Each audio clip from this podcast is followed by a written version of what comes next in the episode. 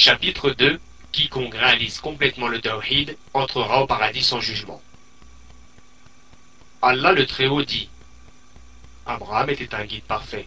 Il était soumis à Allah, voué exclusivement à lui, et n'était point du nombre des associateurs. Sourate les abeilles, verset 120. Et il dit Ceux qui à leur Seigneur n'associent rien. Verset 59 de la Sourate les croyants. Hussein ibn Abdurrahman a dit J'étais chez Saïd ibn Jubayr lorsque celui-ci demanda Qui d'entre vous a vu l'étoile filante hier? Je répondis Moi. Puis j'ajoutai Mais je n'étais pas en prière.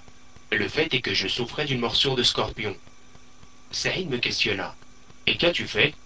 Je répondis J'ai demandé qu'on pratique un exorcisme, un sur ma personne.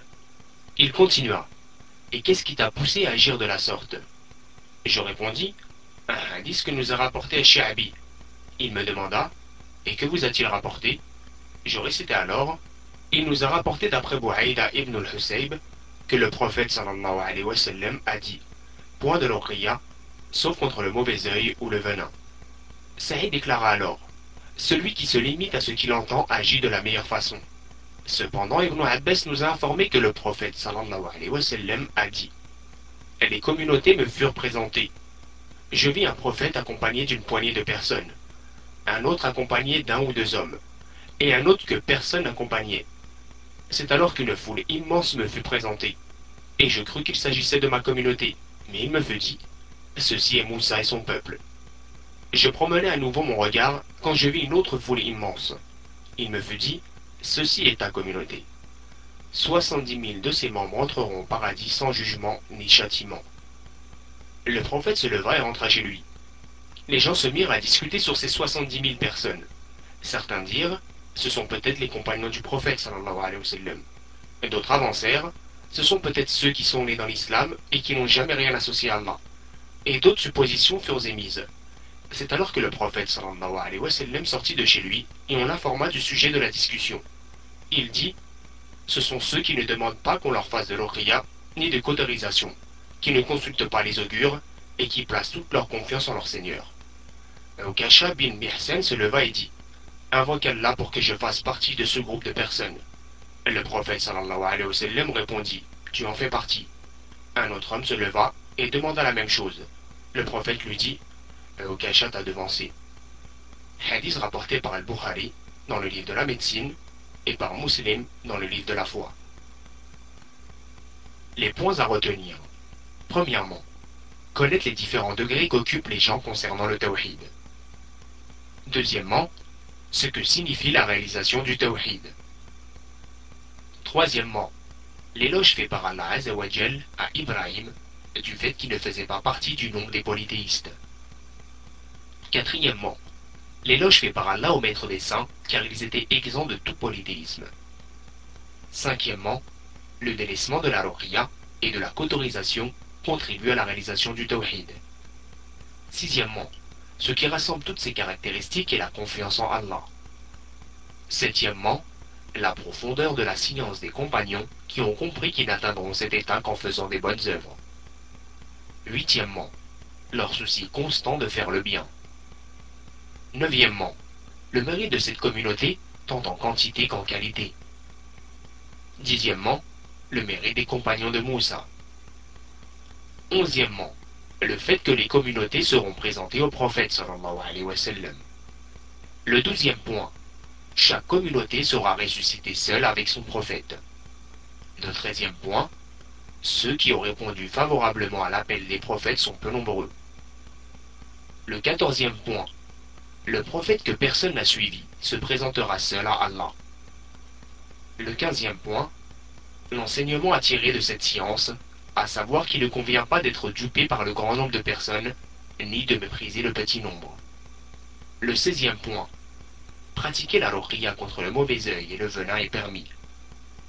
Le point numéro 17. La profonde science des premières générations, Selef, manifestée par l'expression Celui qui se limite à ce qu'il entend agit de la meilleure façon. Cependant, en effet, Saïd ibn Jubair avait compris que le premier hadith ne contredisait pas le second. Le point numéro 18. Les premières générations, Salaf, se gardaient de faire des éloges mensongères. Le point numéro 19, la phrase Tu en fais partie est un des signes de la prophétie. Le point numéro 20, le mérite de Okasha. Le point numéro 21, l'utilisation des expressions équivalentes. Note du traducteur. Le prophète a dit Okasha t'a devancé, pour ne pas blesser la deuxième personne. Et le dernier point, le 22, l'excellent caractère du prophète sallallahu alayhi. Commentaire. Ce chapitre est un degré plus élevé que le chapitre précédent sur le mérite du tawhid. En effet, tous les adeptes du tawhid bénéficient d'une part de son mérite, alors que l'élite de cette communauté sont ceux qui ont complètement réalisé le tawhid. C'est de cette réalisation complète que traite ce chapitre. Dans la sourate Les abeilles, Abraham était un guide Ummah parfait. Il était soumis à Allah, voué exclusivement à lui, et il n'était point du nombre des associateurs. Ce verset indique qu'Ibrahim avait complètement réalisé le tawhid. L'argument permettant d'avancer cela à son sujet vient du fait qu'Allah l'a décrit comme étant, premièrement, le terme Ummah. Et le terme Ummah désigne le guide qui possède toutes les caractéristiques de la perfection humaine et du bien. Cela signifie donc qu'aucune des caractéristiques du bien ne lui faisait défaut, ce qui n'est d'autre que la réalisation complète du tawhid. Deuxièmement, le passage, il était soumis à Allah. Il y a ici une affirmation de l'observance par Ibrahim de l'obéissance d'Allah et des différentes catégories du tawhid. Quant à l'expression vouée exclusivement à lui, elle indique le rejet de la voie des polythéistes et l'éloignement de celle-ci. Cette voie englobe le polythéisme, l'innovation et la désobéissance. En effet, ces trois caractéristiques, polythéisme, innovation et désobéissance, sans repentir vers Allah ni demande de pardon, sont inhérentes aux polythéistes. Le passage, et il n'était point du nombre des associateurs. C'est-à-dire qu'il n'accomplissait aucune forme de polythéisme, tout en s'éloignant des polythéistes. D'ailleurs, le shir, qu'Allah lui fasse miséricorde, a bien appréhendé les différents sens de ce verset, et il en a déduit que les caractéristiques citées concernaient la réalisation du tawhid. Le verset ceux qui à leur Seigneur n'associent rien. Ceci est une négation du polythéisme. En effet, dans la langue arabe, lorsqu'une négation précède un verbe à l'inaccompli, elle comprend tous les sens induits du substantif de ce verbe. Ainsi, c'est comme si Allah avait dit ceux qui n'associent rien à leur Seigneur, que cette association soit majeure, mineure ou cachée. C'est d'ailleurs le monothéiste qui n'associe pas d'autres divinités à Allah. Par conséquent, nous sommes en présence d'une relation d'application, à savoir qu'une personne qui ne pratique aucune des formes du polythéisme n'a délaissé ce dernier qu'en raison de son tawhid. Les savants ont dit que l'expression à leur Seigneur précède le verbe associé, car la seigneurie, rububiya, implique l'adoration.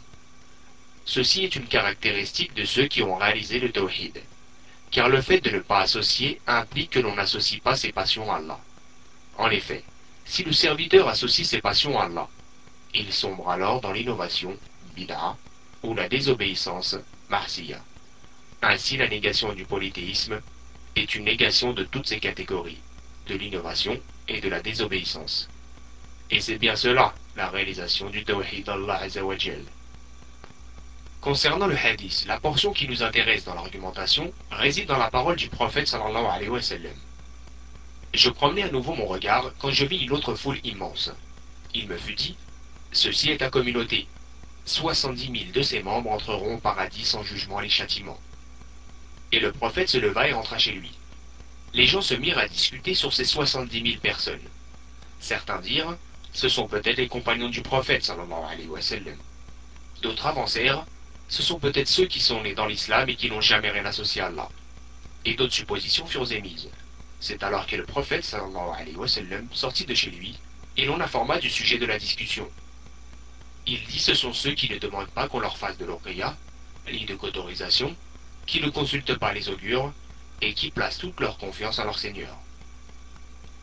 Ces caractéristiques ne signifient pas que ceux qui ont réalisé le tawhid délaissent l'accomplissement des causes.